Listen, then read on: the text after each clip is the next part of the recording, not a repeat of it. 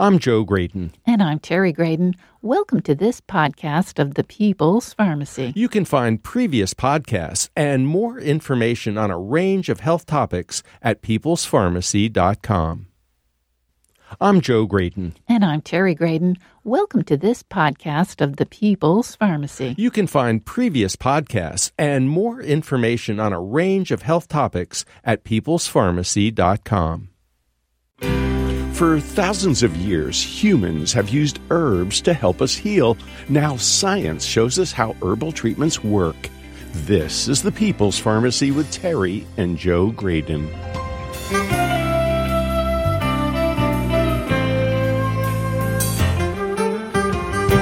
Many of us are unfamiliar with the research that's been conducted on botanical medicines, but scientists are increasingly discovering how these compounds work.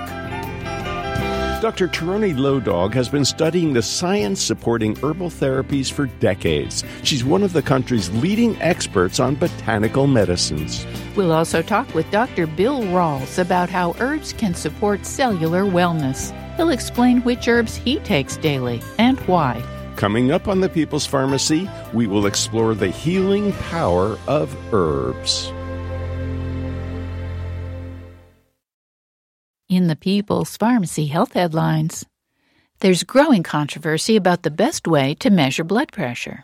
Guidelines from the American Heart Association recommend that people be seated with their arms supported at heart level. Now, researchers at the University of Texas Southwestern Medical Center report that taking blood pressure while a person is standing is more accurate. The investigators recruited 125 healthy adults with no history of hypertension. They compared three different ways of measuring blood pressure seated in a doctor's office, standing in a doctor's office, and 24 hour ambulatory blood pressure monitoring. The last is considered the gold standard. They found that the accuracy of standing blood pressure measurements in detecting hypertension was better than seated measurement. The researchers suggest that using standing blood pressure would make it easier for doctors to determine who needs treatment for high blood pressure. Lest you think the question of how to measure blood pressure is settled, a different study found that blood pressure is best measured lying down. The results were presented at the American Heart Association Hypertension Scientific Sessions this fall. The investigators used data from 11,369 participants in a long running study of cardiovascular risk. It compared sitting blood pressure to reclining blood pressure and the risk of stroke, heart attack, or cardiovascular death over the next quarter century. When people had high blood pressure only while they were lying down, they were 34% more likely to die, 51% more likely to develop heart failure, and 62% more likely to have a stroke. The authors conclude that using reclining blood pressure measurements might help doctors identify patients who need treatment. Experts estimate that nearly half of American adults have high blood pressure, and many are not being treated effectively. One of the challenges is getting patients connected with healthcare professionals. A study in JAMA Network Open examined the cost effectiveness of having pharmacists measure blood pressure treatment, including prescribing medications. The analysis demonstrated that having 50% of people with hypertension consulting with pharmacists could save more than a trillion dollars and 30 million years of life over the course of three decades. The authors conclude the necessary tools and resources are readily available to implement pharmacist prescribing interventions across the U.S. However, reimbursement limitations remain a barrier. Chronic liver disease and consequent liver cancer is an important cause of death. Data from nearly 99,000 postmenopausal women shows that consuming sugar sweetened beverages on a regular basis contributes to the risk for liver cancer and dying of liver disease. These participants in the Women's Health Initiative provided more than 20 years of follow up data with periodic updates on their dietary habits. Compared to women who drank fewer than three sugar sweetened beverages a month, those who had at least one a day were far more likely to develop liver cancer or die from chronic liver disease. consumption of artificially sweetened drinks did not have the same outcomes. Taking vitamin D supplements might help ward off dementia. A 10 year study of more than 12,000 older adults found that those taking vitamin D were less likely to be diagnosed with dementia during that time frame. None had such a diagnosis at the start of the study. Those who took vitamin D, whether in combination with calcium, as D2 or as D3, were 40% less likely to develop dementia. The investigators concluded that the earlier people started taking the nutrient, the more likely they were to experience benefit against cognitive decline. Most people don't imagine frail, elderly people doing yoga, but a meta analysis indicates that we should. A systematic review of 33 randomized controlled trials found that older adults have stronger legs and walk better after practicing yoga. Results on better balance, which could help reduce falls among frail elders, were less clear. And that's the health news from the People's Pharmacy this week.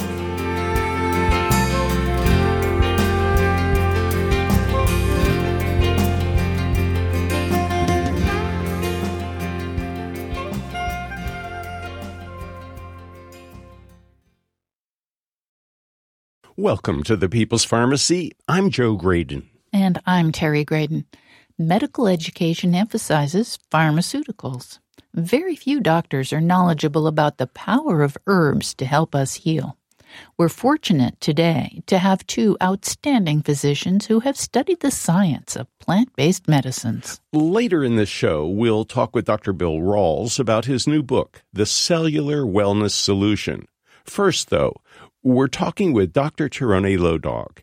She's a founding member of the American Board of Physician Specialties, American Board of Integrative Medicine, and the Academy of Women's Health. Dr. Low Dog's ebooks include Healing Heartburn Naturally and Spices That Heal. Welcome back to the People's Pharmacy, Dr. Tieraona Low Dog. Thank you. It's a joy to be with you again.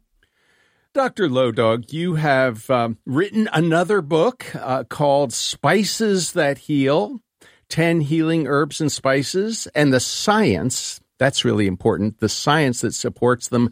And I guess I'd like to start with a really simple but complicated question What's the difference between an herb and a spice?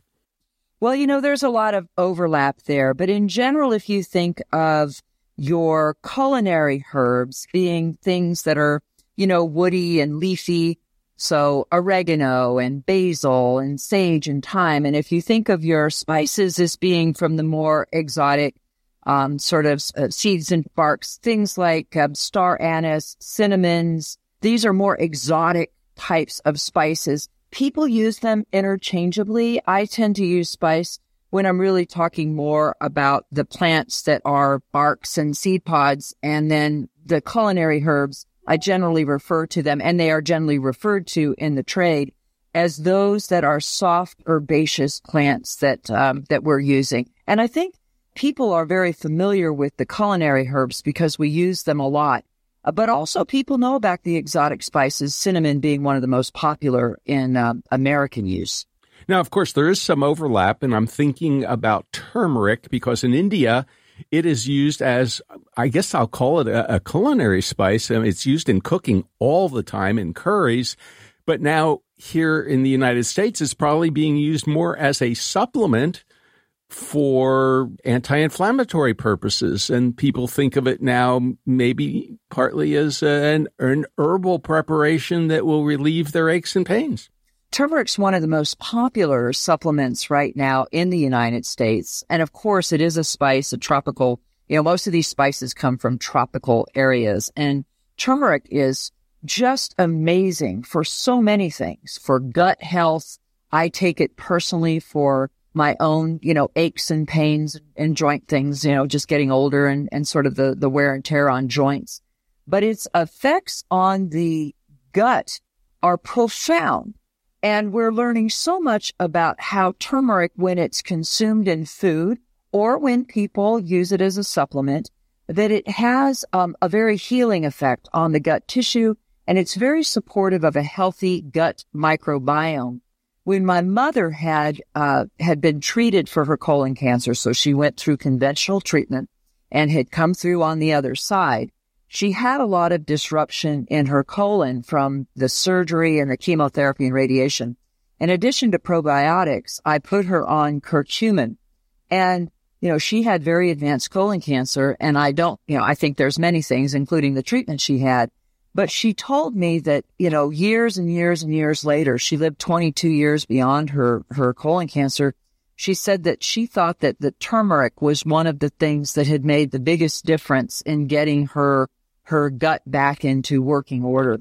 Many people find that turmeric can be a healthy part of, of maintaining good digestive function. And I would encourage people to include it in their cooking. I throw it in tomato soup and I throw about a half a teaspoon in per can of turmeric and it gives it a lovely flavor. But also, if you're thinking about a half a teaspoon, you're getting, you know, 1500 to 2000 milligrams in turmeric in just your bowl of soup. So there's a lot of ways to integrate it into cooking as well as, you know, considering to take a supplement if that's what you're more drawn to. Now, Tieraona, when you mentioned the supplement, you said curcumin. And I think we need to be very explicit that this is one, but only one of the many ingredients in turmeric, right? Absolutely. Curcumin is sort of the collective word that we use for a group of these yellow pigments that exist in, in turmeric. Its botanical name is curcuma and curcumin takes its name for these compounds from the botanical genus name. And when you think about a plant, curcumin or these yellow pigments probably contribute greatly to the overall effect of turmeric, but there are many other components of turmeric that matter and that also contribute to its overall healing effects. So it's why when you cook with turmeric, you're getting everything. And if you're buying a supplement, you'll find that many of them mix both what we call a standardized extract. So they contain 95% curcumin. So it's been really spiked to have a lot of curcumin in it. But it also will probably include a number of hundreds of milligrams of just ground turmeric rhizome. People also call it a root. It's, it's more technically a rhizome. It's an underground stem. But when you blend both of those together in a supplement, what happens is you're getting a nice big dose of the curcumin but you're also getting everything else that was in the whole turmeric underground part. So I, I, do recommend those type of supplements. I think they're better because you're getting more representative of what's actually in turmeric. But curcumin is the is the part of the rhizome that has been most heavily studied, and we do believe that though that group of compounds uh, make up a considerable part of the medicinal effect of turmeric. Now, Dr. Low Dog, you have this lovely book, this Spices That Heal book. And I fear that most Americans take spices for granted these days. But if you go way back, you know, climb into the Wayback Machine, maybe 6,000 years or so, it turns out that our Stone Age ancestors actually prized spices. Now, we can go to the supermarket and buy just about anything for a few bucks. But there was a time when, you know, the Venetian traders got very, very wealthy because of things like cinnamon and thyme and cumin and dill and mint and coriander. You know, they used spices for more than just flavor. They they were preserving meat and fish. In Egypt, they were preserving mummies people exactly.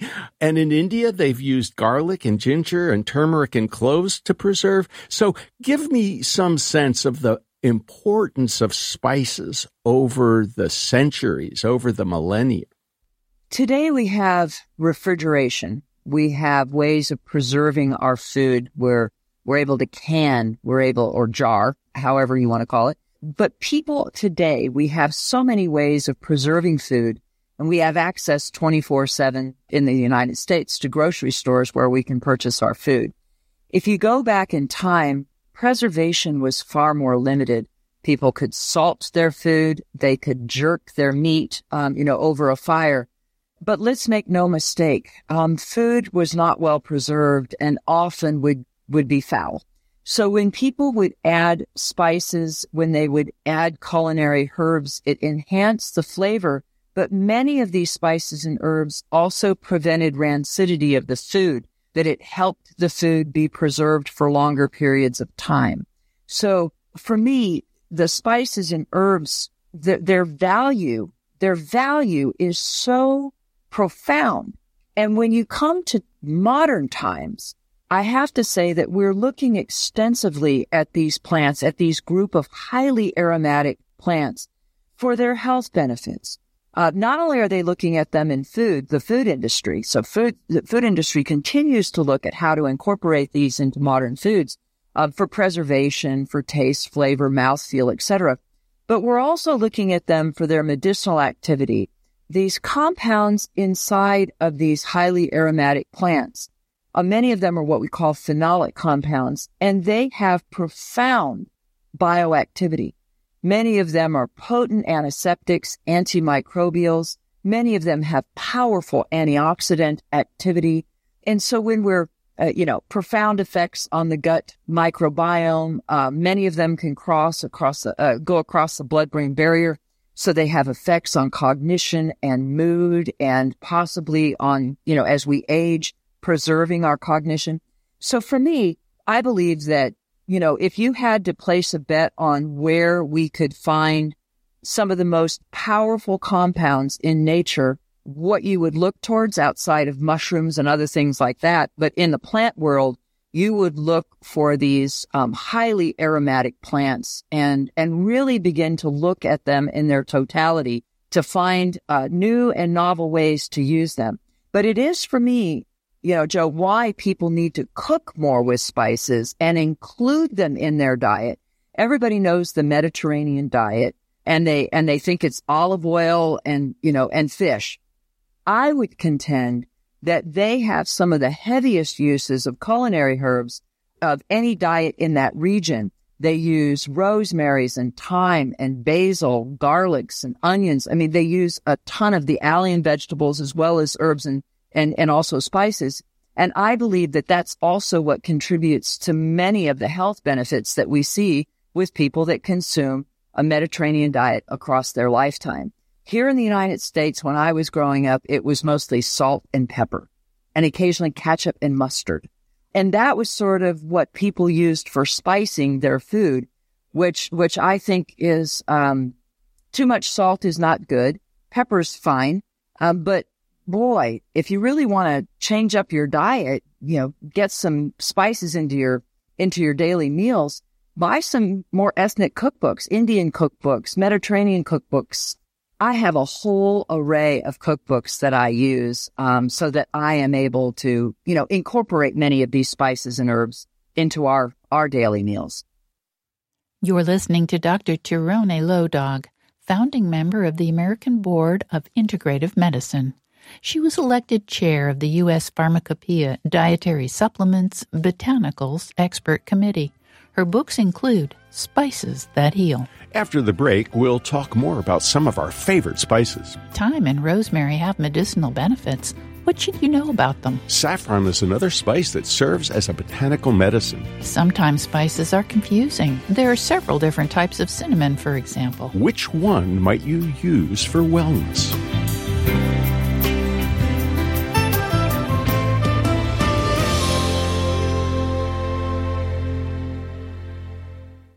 You're listening to the People's Pharmacy with Joe and Terry Graedon. This People's Pharmacy podcast is made possible in part by CocoVia, maker of the most proven and concentrated flavanol extract in the market today, Coco Pro cocoa extract. If you're not already familiar with the benefits of cocoa flavanols, now is a better time than ever to consider adding CocoVia supplements to your daily health routine. From November 20th to November 30th, get 30% off all CocoVia products using the discount code BFCMPOD at cocovia.com. Let me give that to you again. It's B as in boy, F as in Frank, C as in cyber, M as in Monday, P-O-D at cocovia.com. Whether you're looking to prioritize your heart health or brain health, you can find a supplement to fit your needs with CocoVia. All CocoVia supplements contain the number one bioactive flavanol extract, Cocoapro, backed by 20 plus years of research. These powerful bioactive nutrients are clinically proven to promote cardiovascular health and improve cognitive function as you age. Plus, the supplements are available as either convenient capsules or a delicious dark chocolate flavor powder. Don't forget to check them out soon. It's their best deal all year, so don't miss out. These statements have not been evaluated by the Food and Drug Administration. This product is not intended to diagnose, treat, cure, or prevent any disease.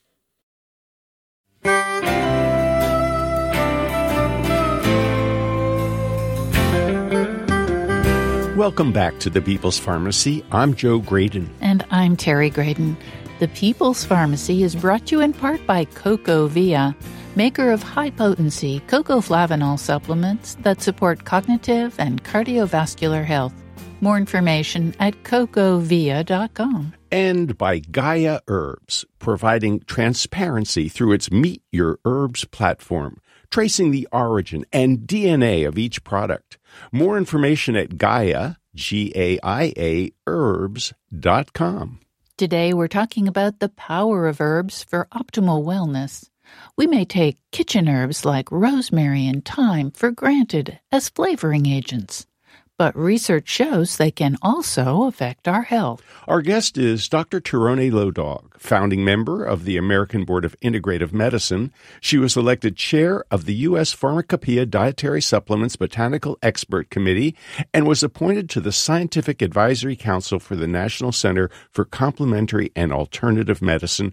Her books include Life is Your Best Medicine and Fortify Your Life, Your Guide to Vitamins, Minerals, and More. Dr. Low Dog, we'd like to ask you about some very specific spices. And one of our favorites is thyme. I put a lot of thyme in something I made yesterday, and it was delicious. But what are we getting? What benefits might we be getting in addition to that lovely thyme flavor?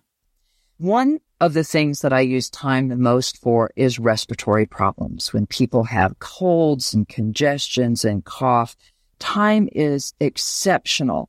What it does actually is sort of thin the, thin the mucus, uh, making it a little easier to expectorate, but it also stimulates the little cilia or the little hairs that line the, the respiratory tract, increasing their, their beat and their upward movement so that it can move mucus up and out of the chest.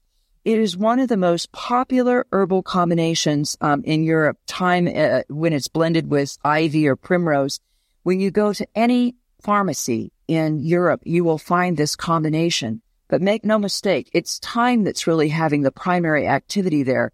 In Germany, it is still recognized as an over-the-counter treatment for whooping cough um, for that really severe cough that individuals can get. It is good for the mood. We know that uh, one of the constituents in the volatile oils can increase dopamine and serotonin levels, at least in animal models. And these are brain chemicals that increase our sense of wellness and happiness and joy. And isn't it interesting that 2000 years ago, the Greeks and the Romans were writing about its ability to lift the mood and to make people more joyful. So, you know, thyme is in Listerine. It is a powerful antiseptic. Uh, it was used in sick rooms to, the strong teas were used to wash down the rooms uh, during the war, just like rosemary was. So thyme, when we think of its antioxidant activity, when we think of its mood lifting activity, and we think also of how it can benefit the respiratory and digestive system, I just think this is one that everybody should have in their home. And the nice thing is that thyme can be purchased fresh at almost any grocery store.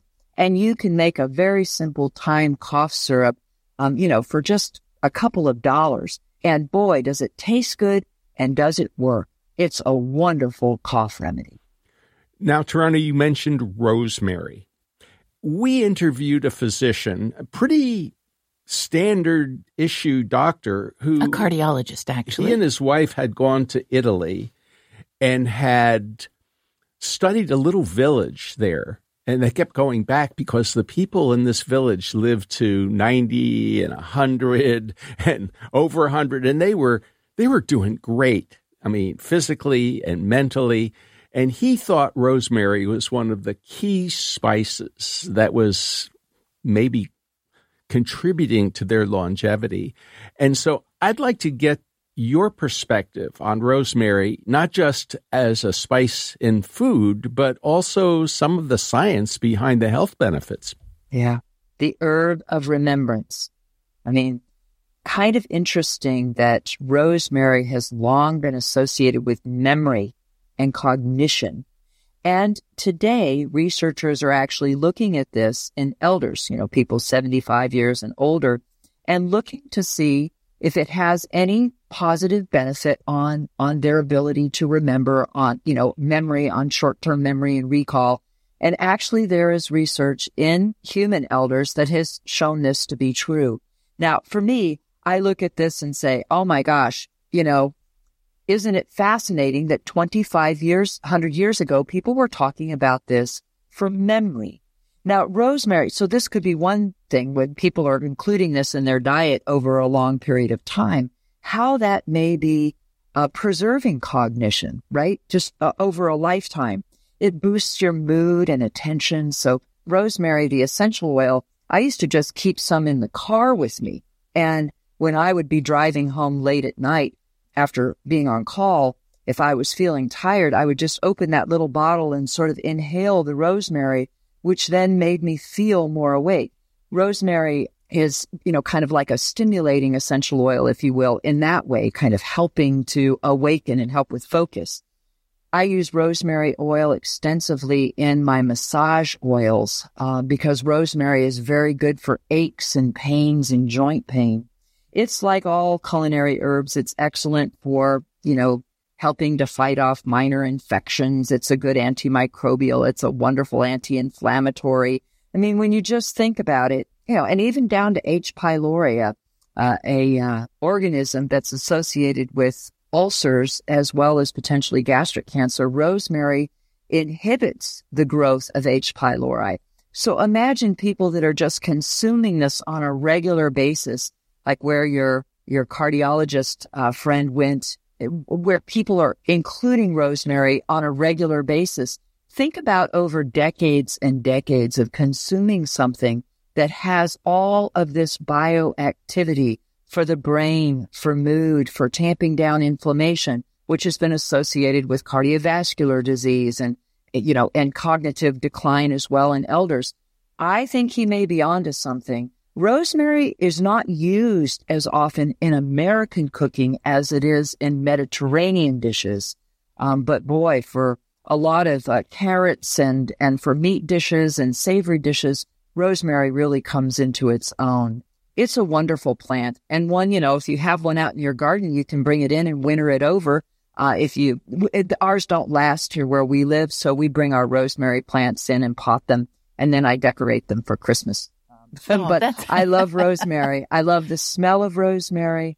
I love the history of it. And certainly I love the research behind it. um, the research that gives a voice to what people knew more than 2000 years ago.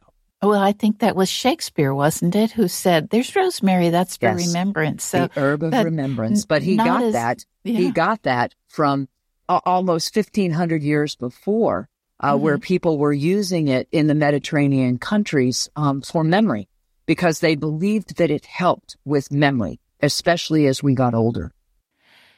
Now, Tieraona, we want to talk about something else, another Mediterranean herb that is not that widely used in the U.S.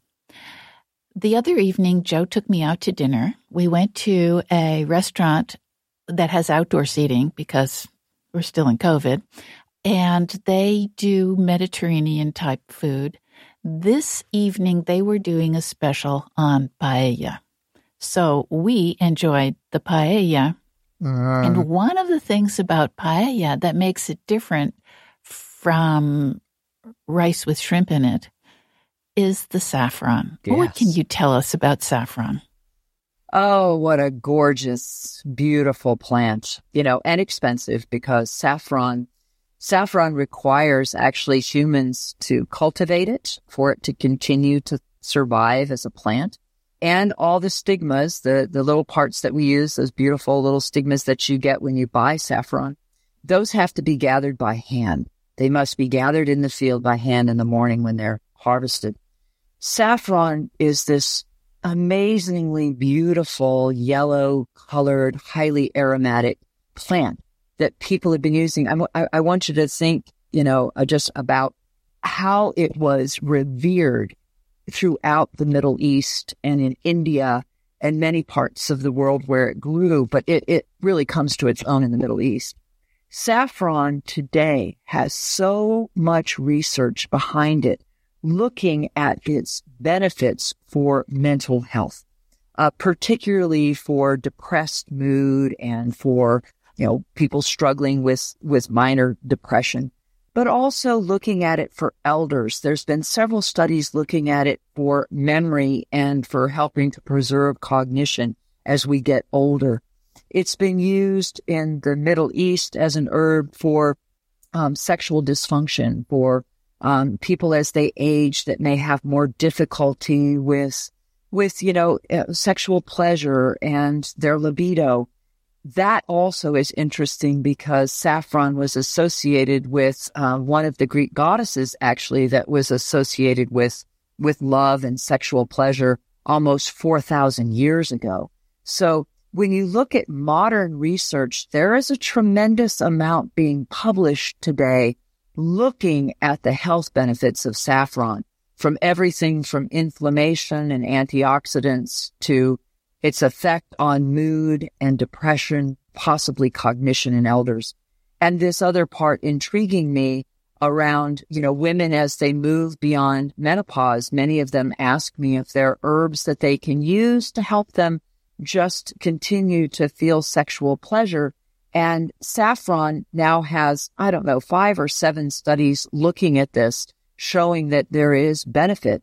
Um, so I, I love saffron and I also love paella. And boy, when you cook with saffron, the whole, our whole cabin smells delicious. Now, one thing that we discovered is that there's a fair amount of research, five or six studies, maybe even more, a dozen that look at saffron as a supplement for macular degeneration. Yes. Have you seen anything of that? Yeah.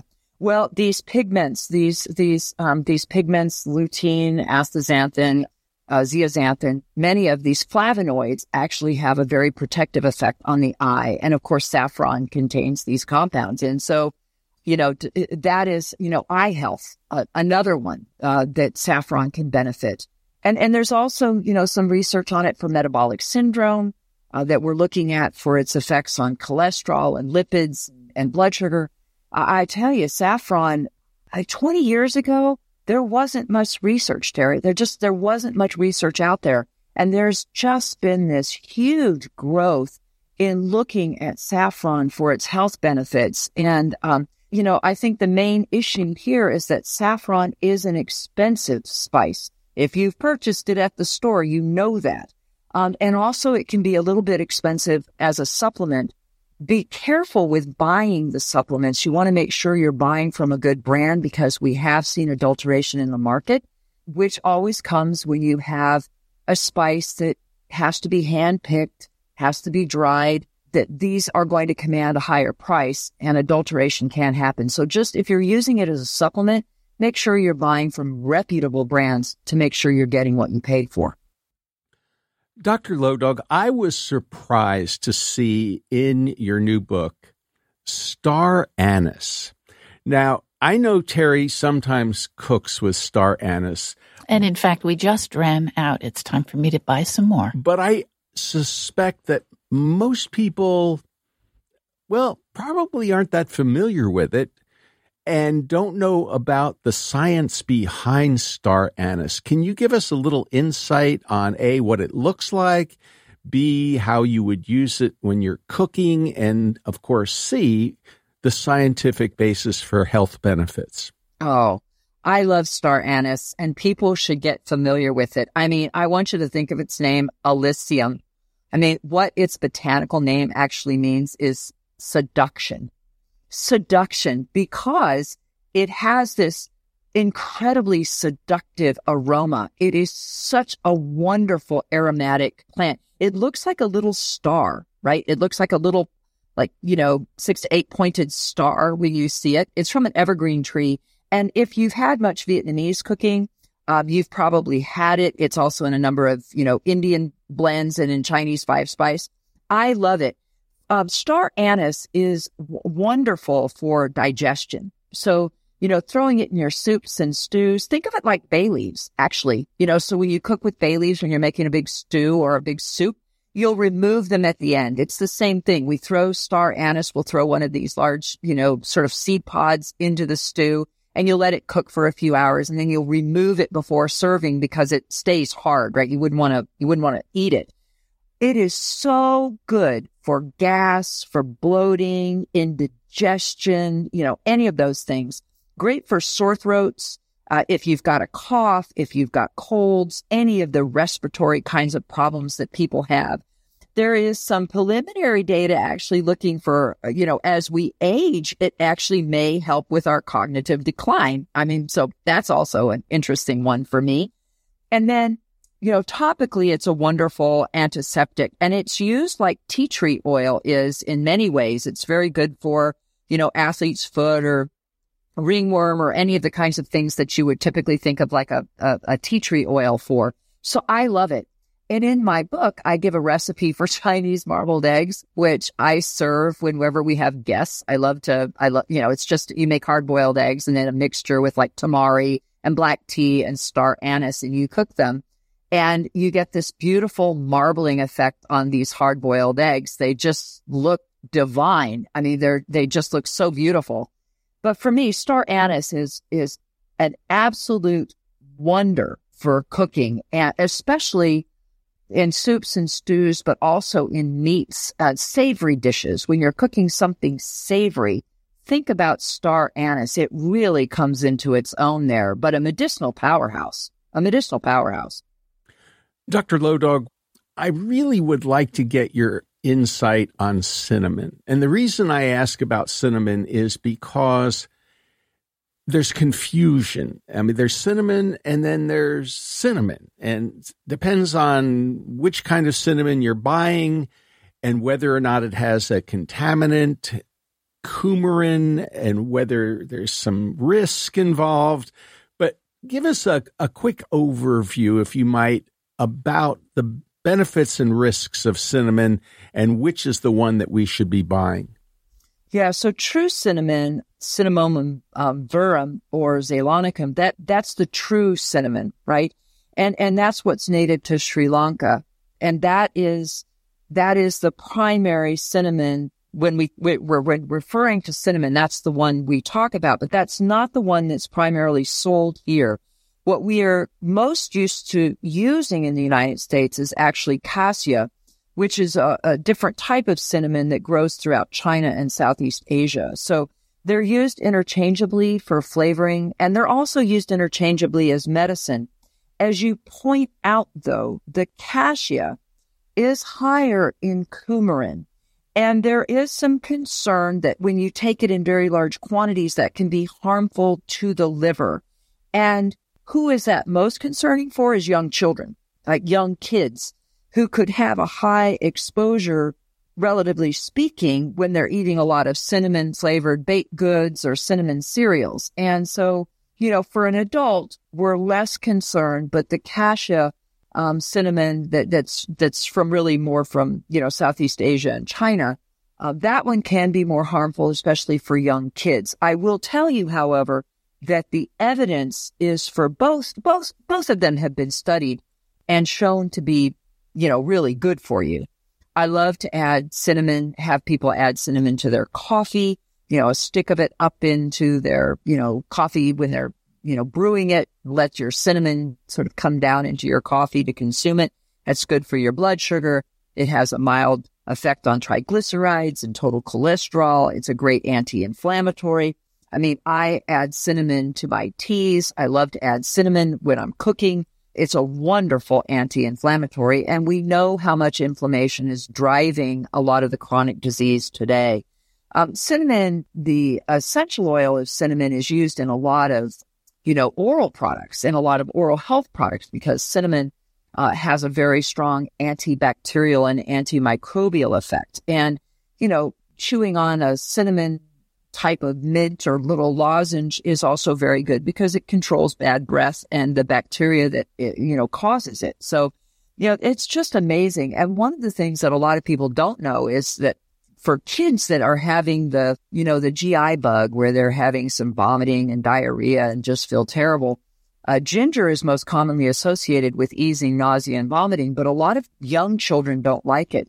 If you just mix a little cinnamon powder in applesauce, uh, that it will, the pectin in the applesauce will help the diarrhea, but the cinnamon is excellent for nausea and vomiting and is more appealing to young children. So cinnamon, you know, wow, cinnamon for menstrual pain, menstrual cramps. We use ginger for that also, but cinnamon is more appealing to some women. They don't like the taste of ginger. So, gosh, I really, I love cinnamon and we're coming up, you know, when people are entering into autumns and winters, people love um, cinnamon because it reminds them of the holidays and cinnamon cookies. And again, the only concern that we have for cinnamon is the cassia and, uh, you know, you don't want to overdo on that one, especially in young children. The Germans and the Europeans came out with some warnings on, on not overdoing exactly. that in young children because of the potential harm there. Dr. Low Dog, one last question.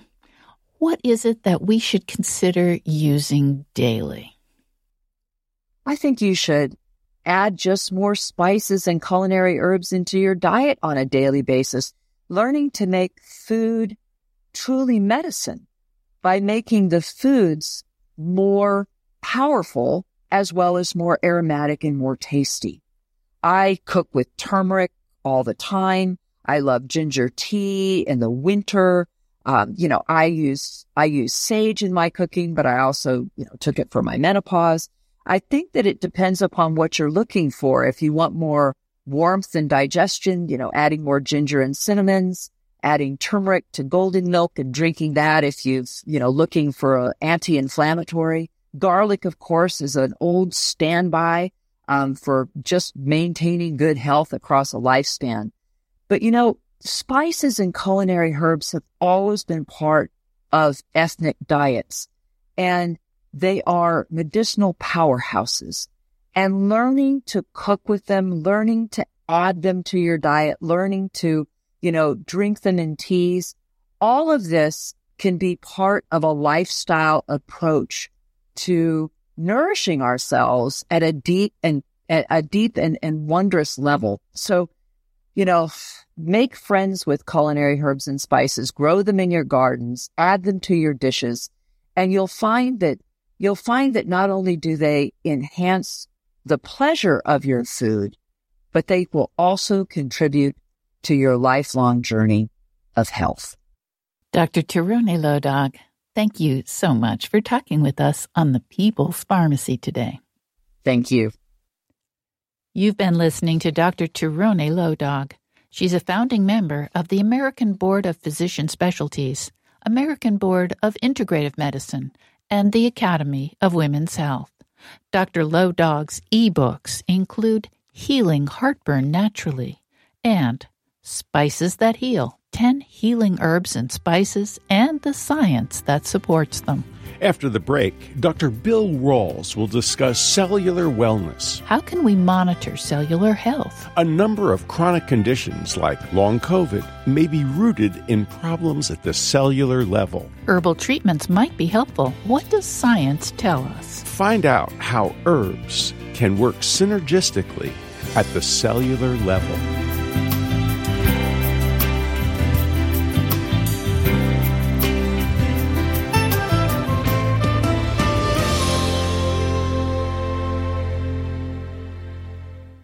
You're listening to the People's Pharmacy with Joe and Terry Graedon.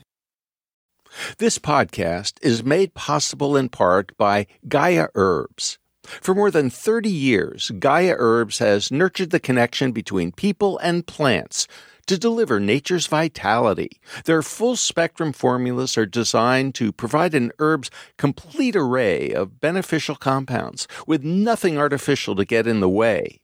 Learn more at GaiaHerbs.com. That's G A I A herbs.com.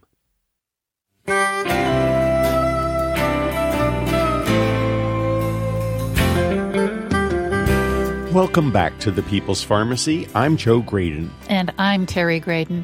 The People's Pharmacy is brought to you in part by CocoVia, offering its cardio health product with 500 milligrams of cocoa cocoflavanols in powder and capsule form. More information at cocovia.com. And by Gaia Herbs. Their formulas are designed to provide an herb's complete array of beneficial compounds with nothing artificial. More information at Gaia, G A I A, herbs.com. Our bodies are composed of individual cells working together.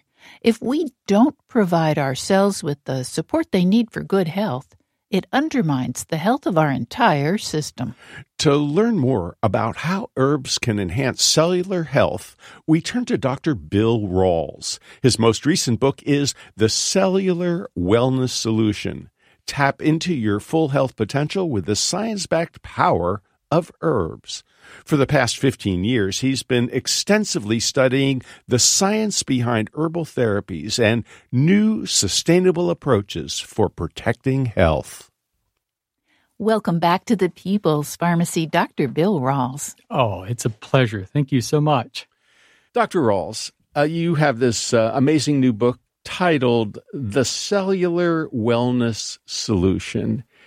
And, you know, I think most people think in terms of organs, you know, heart, digestive tract, brain, but they have a hard time thinking down to the cellular level. So, yeah. what do you mean when you say cellular wellness? Why is it so important? Yeah, it's really the key to understanding wellness, illness, everything else. And we think in a way that we have been thinking for a long time. You know, we get used to thinking in terms of compartmentalization and therapies for illness. So we have pulmonologists, cardiologists, and we divide everything up. But if you want to simplify something, break it down to its smallest functional unit. And for the human body, that is a living cell everything that happens in the body is a function of the actions of cells, whether that's your heart beating, whether that's your thyroid hormone producing thyroid. Everything in the body is happening by the actions of cells. So when you look at that, each cell is an independent functioning unit that needs certain nutrients it, to stay healthy, to do its job. It's affected by toxins. And when you look at this whole composite, when we talk about hormones and messengers in the body, all of that is cellular communication. Cells have to talk to one another to work together. So when you look at the concept of health, it's a function of your cells. If your cells are healthy and all functioning in harmony, you'll feel great. But if it's not, that's the root of symptoms. Now, how do you know? How can you tell if your cells are humming along on all however many cylinders they may have yeah. or getting into trouble? They tell you, which is really interesting. We don't think about it this way. You know, everybody has experienced a symptom of some kind a muscle ache, you know, a, a abdominal discomfort, a headache, something.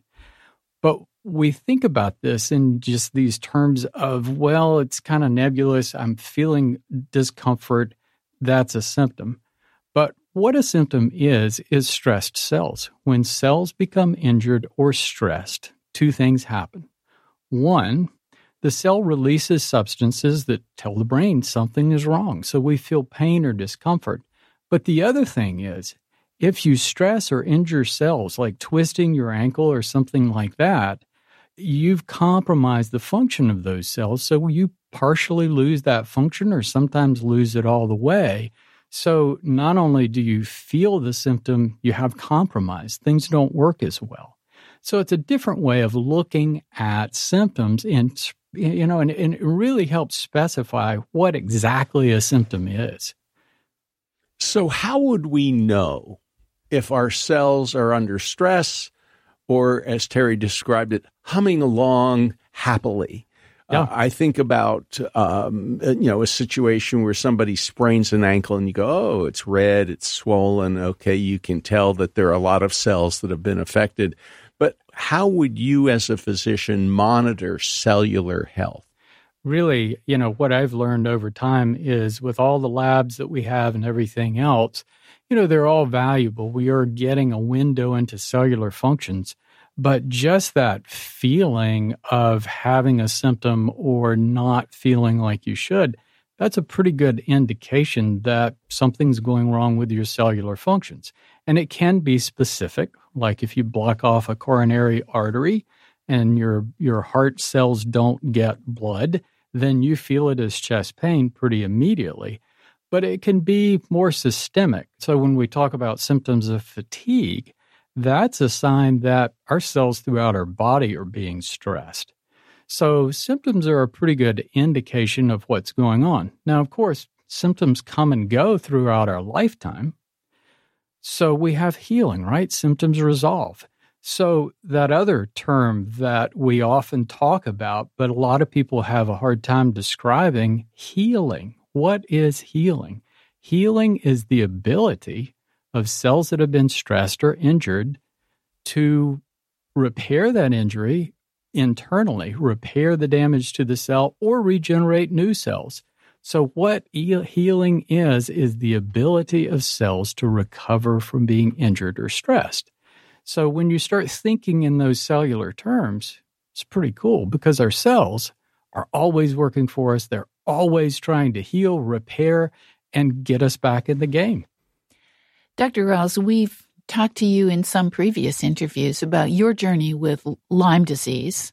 And we now have people who are quite a lot of people, unfortunately, who are suffering long term consequences from having had COVID.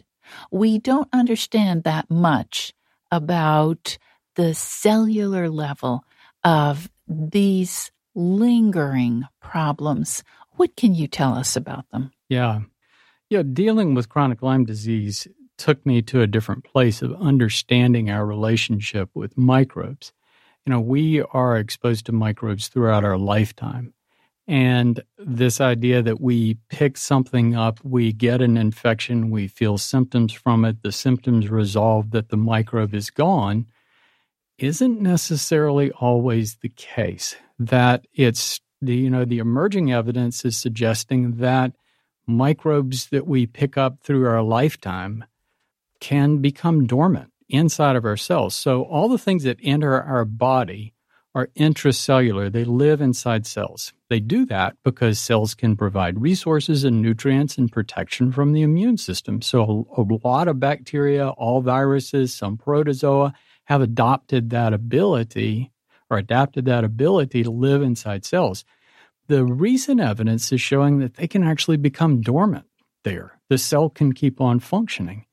So it's interesting when you look at, you know, long COVID is starting to really bring out a lot of research about our relationship with microbes.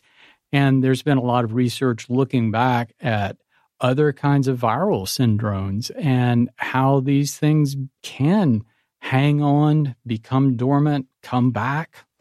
You know, I think your profession is beginning to come to grips with this concept, even though it's known about it for for a very very long time. I mean, like you say, we, think about an infection, oftentimes bacteria, and we give an antibiotic, and two weeks later, you're done, you're better, goodbye, go home. You know, pneumonia being a classic example, but herpes I mean, we know that this virus can linger in the brain and cause a cold sore and then retreat and come back. And the same thing is true with chickenpox, another viral infection also related to the herpes family. It can come back 30, 40, 50 years later as shingles. And it's like, okay, how could it be hanging out for 10, 20, 40 years in, yeah. as you describe it, a dormant stage? Yeah, this this idea of dormant microbes in our tissues and we're just getting into this. You know, scientists around the world, it's not one study, you know, different scientists around the world are simultaneously looking at this thing. And I think we're just starting to, to really dig into understanding it. But this idea that, yes, we could have dormant microbes. And also the idea that we pick up a lot of things that we don't even know about. You know, for, so uh, like for chronic Lyme disease, I talk to a lot of people who test positive for Borrelia. We know we have it in their system. They don't remember an acute infection or being bitten by a tick. So they didn't even have the acute symptoms. And that's true of so many things. And research is starting to show that, you know, microbes in our gut trickle across into our bloodstream from our sinuses, from our teeth, uh, from our skin, and they hit the blood and they circulate through the body and they have the potential. So there's even some research suggesting that possibly some of these relationships are even symbiotic, that they're favorable for our cells. Our cells need them. So it's a really, really fascinating new part of research. Well, one of the things that's so unique about the cellular wellness solution is your idea that we can use herbs to help us heal. What can you tell us about that? You know, when you look at this concept of cellular stress being the root of symptoms and, you know, the, the, and the threats against ourselves, poor nutrition and toxic substances and free radicals and all of these other things, and this microbe thing we've just been talking about, protecting ourselves is the way to health. And when you start looking out there for things to do that, of course, eating well, clean environment, all of these things are important. But if you want to add to that, herbs, wow, the chemistry of the herb, because when you think about it, a plant is a multicellular organism, just like we are. And plants have been suggested as being the most sophisticated chemist on earth. They solve problems with chemistry. So all plants are, are producing this complex spectrum of what we call phytochemicals, chemicals to protect the plant's cells from free radicals, from microbes, from toxic substances. Even and, from insects. And from insects. Um, so all kinds of different threats. And the plants we define as herbs are plants that humans have found over hundreds or even thousands of years as being compatible with our biochemistry. So when we take these things, it's like we're gaining all of the plant's defenses and benefits and boosting our cellular protection. Now, a lot of your colleagues kind of have embraced the what I think they think of as the medical model, which is pharmaceuticals. Yes. You know, double blind, randomized, placebo controlled trials, drugs that cost hundreds of millions of dollars to produce, and herbs well, that's kind of quaint. There's no science to support that. It's like, yeah, that's stuff grandma used. But you found a lot of science to oh, support oh, yeah. herbal treatments. Can you give us some insight into this world and why you think it has validity? Yeah, well, that that's a big part of the book. And I've said many times I couldn't have written this book 2 decades ago.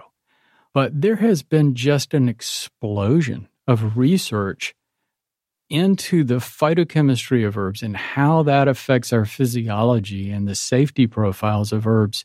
So we really know a lot more than we've ever known. So you you you pair that with thousands of years of human use of these things. So we know all this information that's observational from our herbal traditions.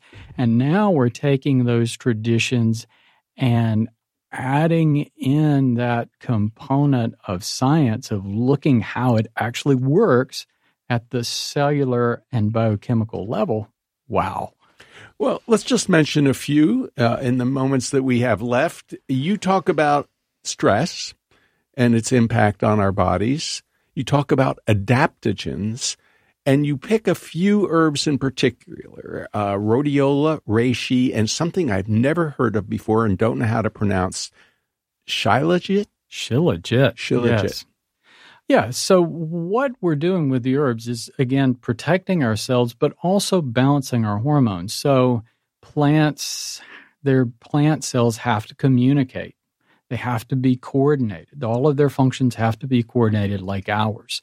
So, plants also are using chemical messengers that are very much like ours. So, for many plants, when we take those substances in, it helps balance uh, hormone pathways. And we can go in, you know, it, it would take a while to go into the details, but short story is it has this balancing effect on hormones, which helps us resist stress, helps us sleep better. All of these things are working toward that cellular wellness because, again, cells have to talk to one another, hormones have to be balanced. And we live in a world where we're just pushing that stress button continually and that can really wear on us. Dr. Rawls, you've used the metaphor of a single instrument versus a symphony. And I think that really makes sense because a, a beautiful violin solo is great but put it together with an orchestra and now now you have something extraordinary going on.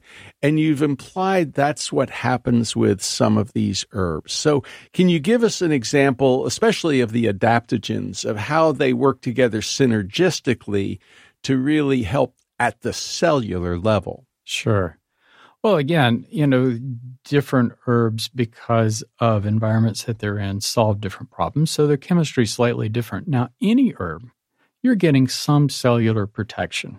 So any herb is going to benefit everything in your body. But it may be that one herb, because of its characteristics, may protect some cells better. Like milk thistle, we know is really good for protecting liver cells where other herbs, as we mentioned, rhodiola. Rhodiola is from Siberia. It grows in a cold, harsh environment. So its phytochemistry is really good for protecting us from physical and mental strain and stress. It's been used by athletes, workers uh, that are, uh, you know, under stressful conditions. So when each of the herbs come together, turmeric, a wonderful anti-inflammatory, Gotu kola, wonderful for the brain. So you combine all those things together, and it's just this really, really robust spectrum of protection. And again, what we're doing is protecting cells, balancing cellular communication. And that is what wellness is all about. I have a question that may be a little bit off the wall, but here goes. We have just been talking about the possibility that we all, each of us, harbors an unknown range of microbes yeah. within our cells. And I'm thinking about the herbs, including the culinary herbs that we may be using from day to day. Quite a few of them have antimicrobial activity. What's the impact both on our microbiome, which we need, and on these intracellular things that are hanging out and we don't know whether they're good or bad for us. Yeah. It's um well again, that's when you look at an herb compared to something like an antibiotic. So an antibiotic is a very specific chemical that's that affects a type of bacteria in a very specific way.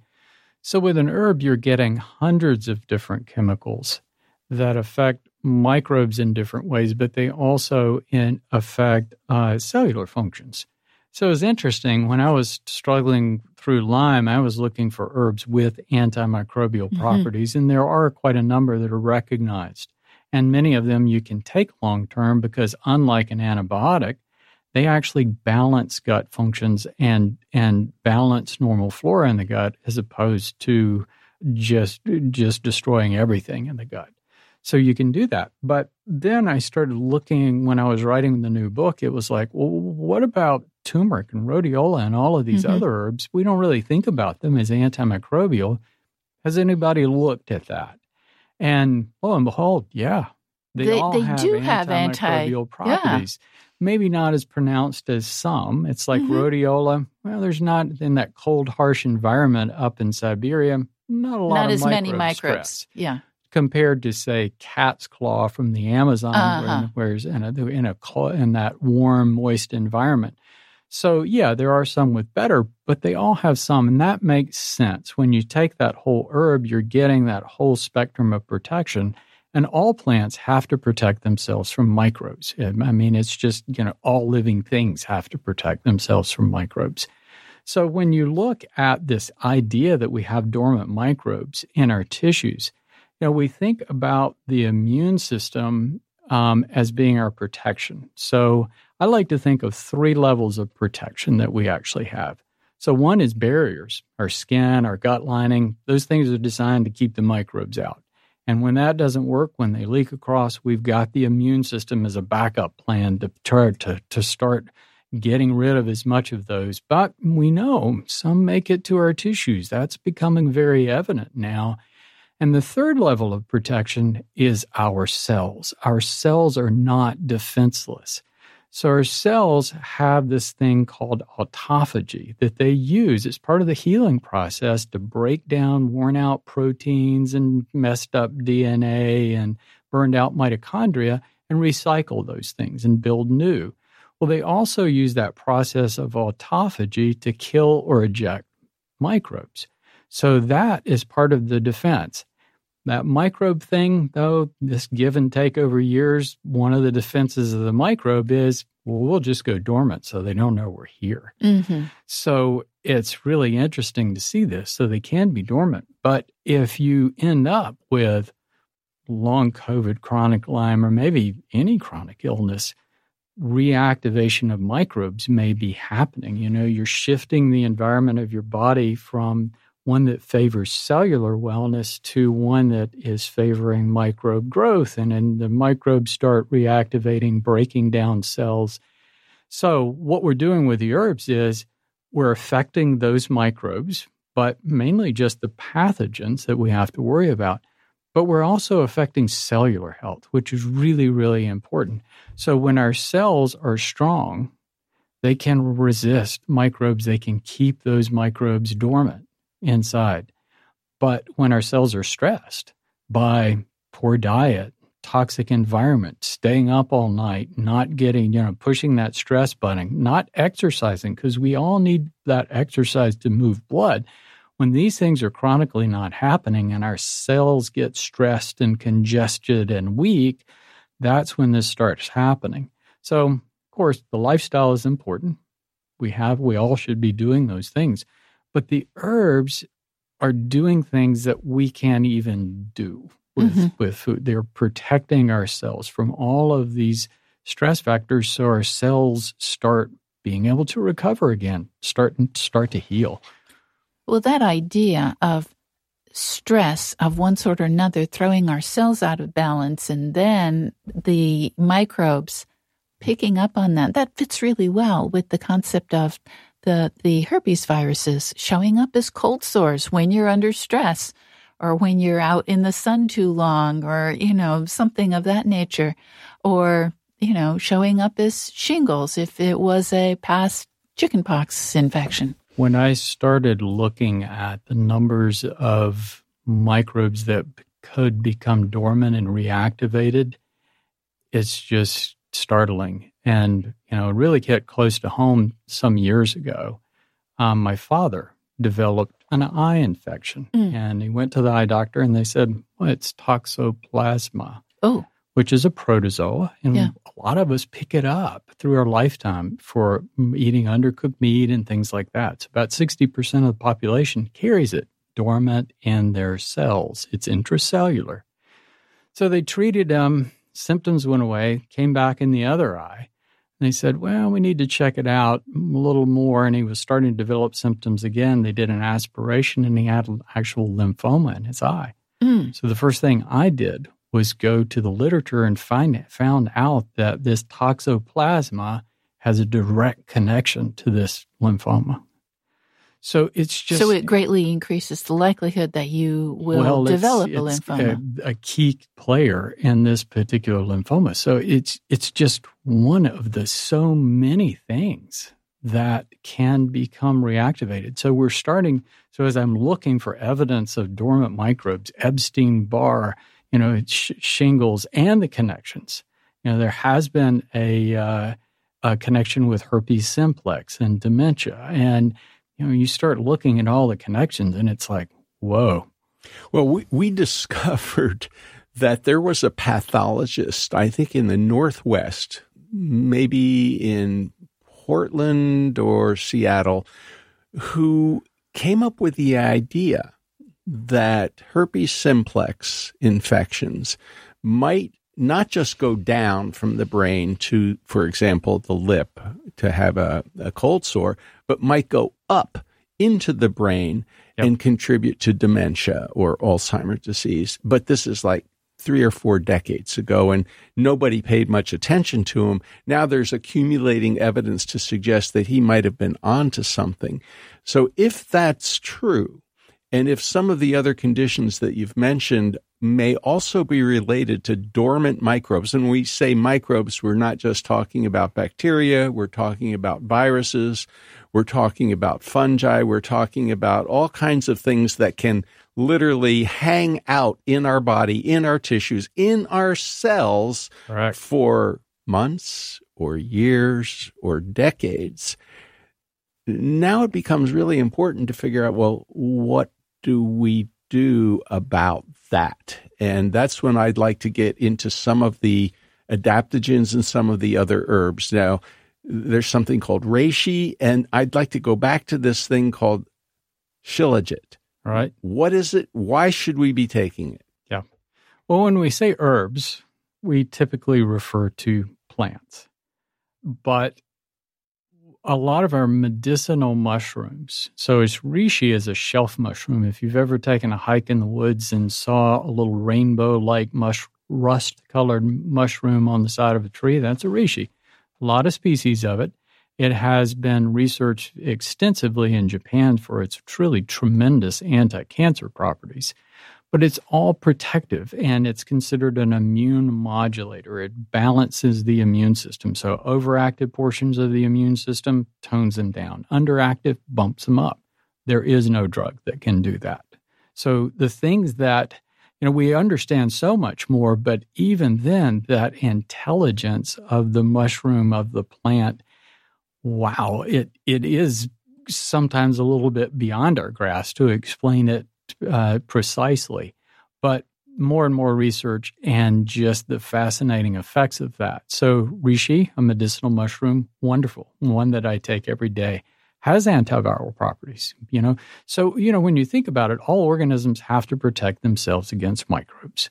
So even mushrooms are protecting themselves against different types of microbes. So you you would expect some antiviral and maybe some antibacterial properties. Now, Shifting gears, Shilajit.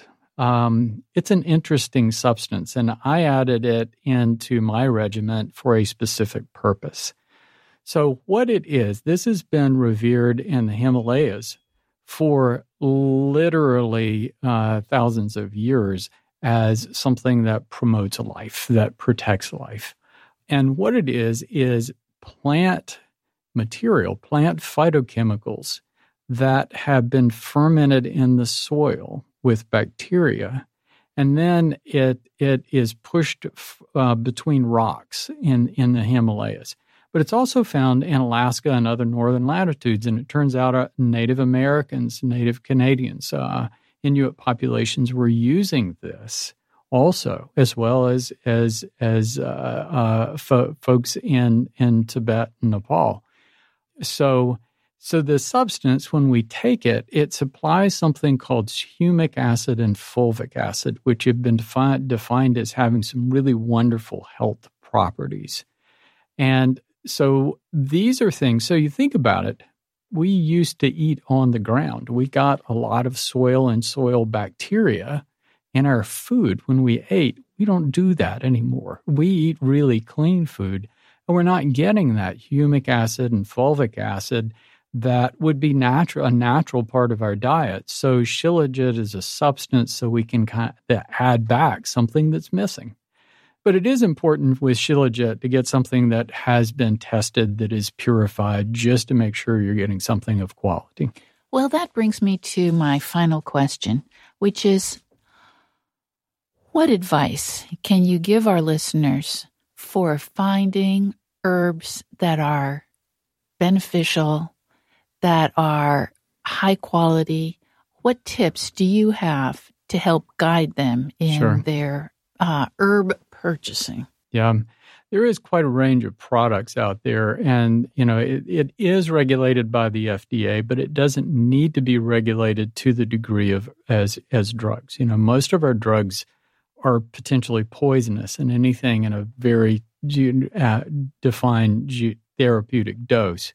Where herbs, because they're working differently, because their protective functions are protective, you don't necessarily need to have that very stringent dose.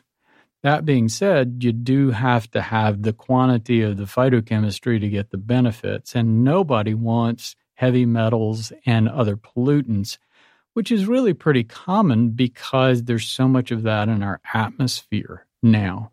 So it's all about testing and companies that do the level of testing that's required. Um, so going through the testing, I mean, this is one of the things that I was looking at early in my career when I was looking, uh, deciding to, you know, create our own products is just having control over that. But it's it's testing. It's testing for heavy metals, testing to make sure the plant is correct because some products that is not true. Making sure that uh, the quantity, the concentration of the phytochemistry is there that's going to give you a therapeutic effect.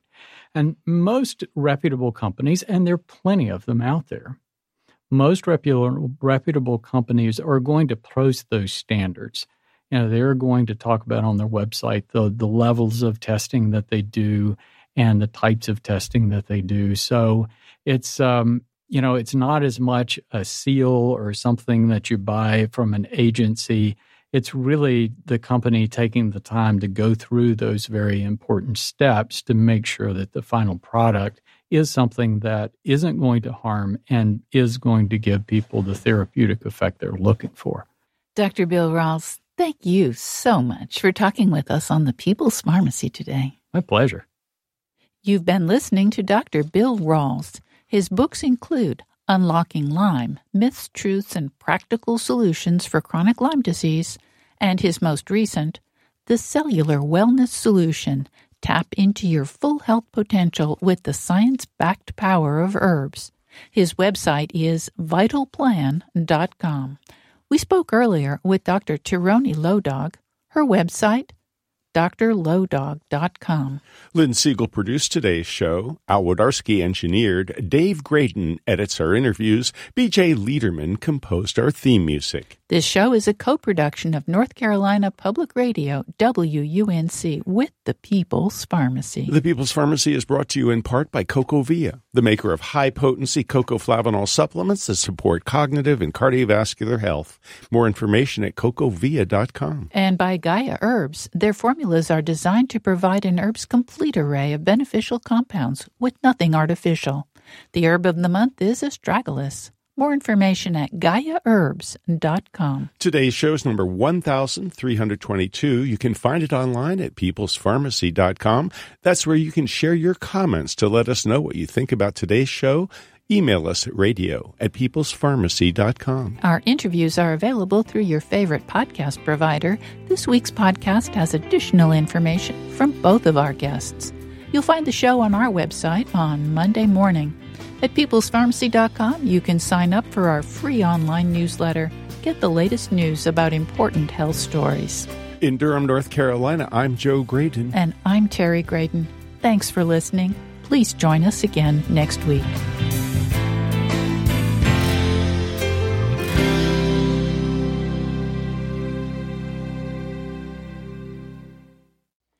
Thank you for listening to the People's Pharmacy Podcast. It's an honor and a pleasure to bring you our award winning program week in and week out. But producing and distributing this show as a free podcast takes time and costs money. If you like what we do and you'd like to help us continue to produce high quality, independent healthcare journalism, please consider chipping in. All you have to do is go to peoplespharmacy.com slash donate. Whether it's just one time or a monthly donation, you can be part of the team that makes this show possible. Thank you for your continued loyalty and support. We couldn't make our show without you.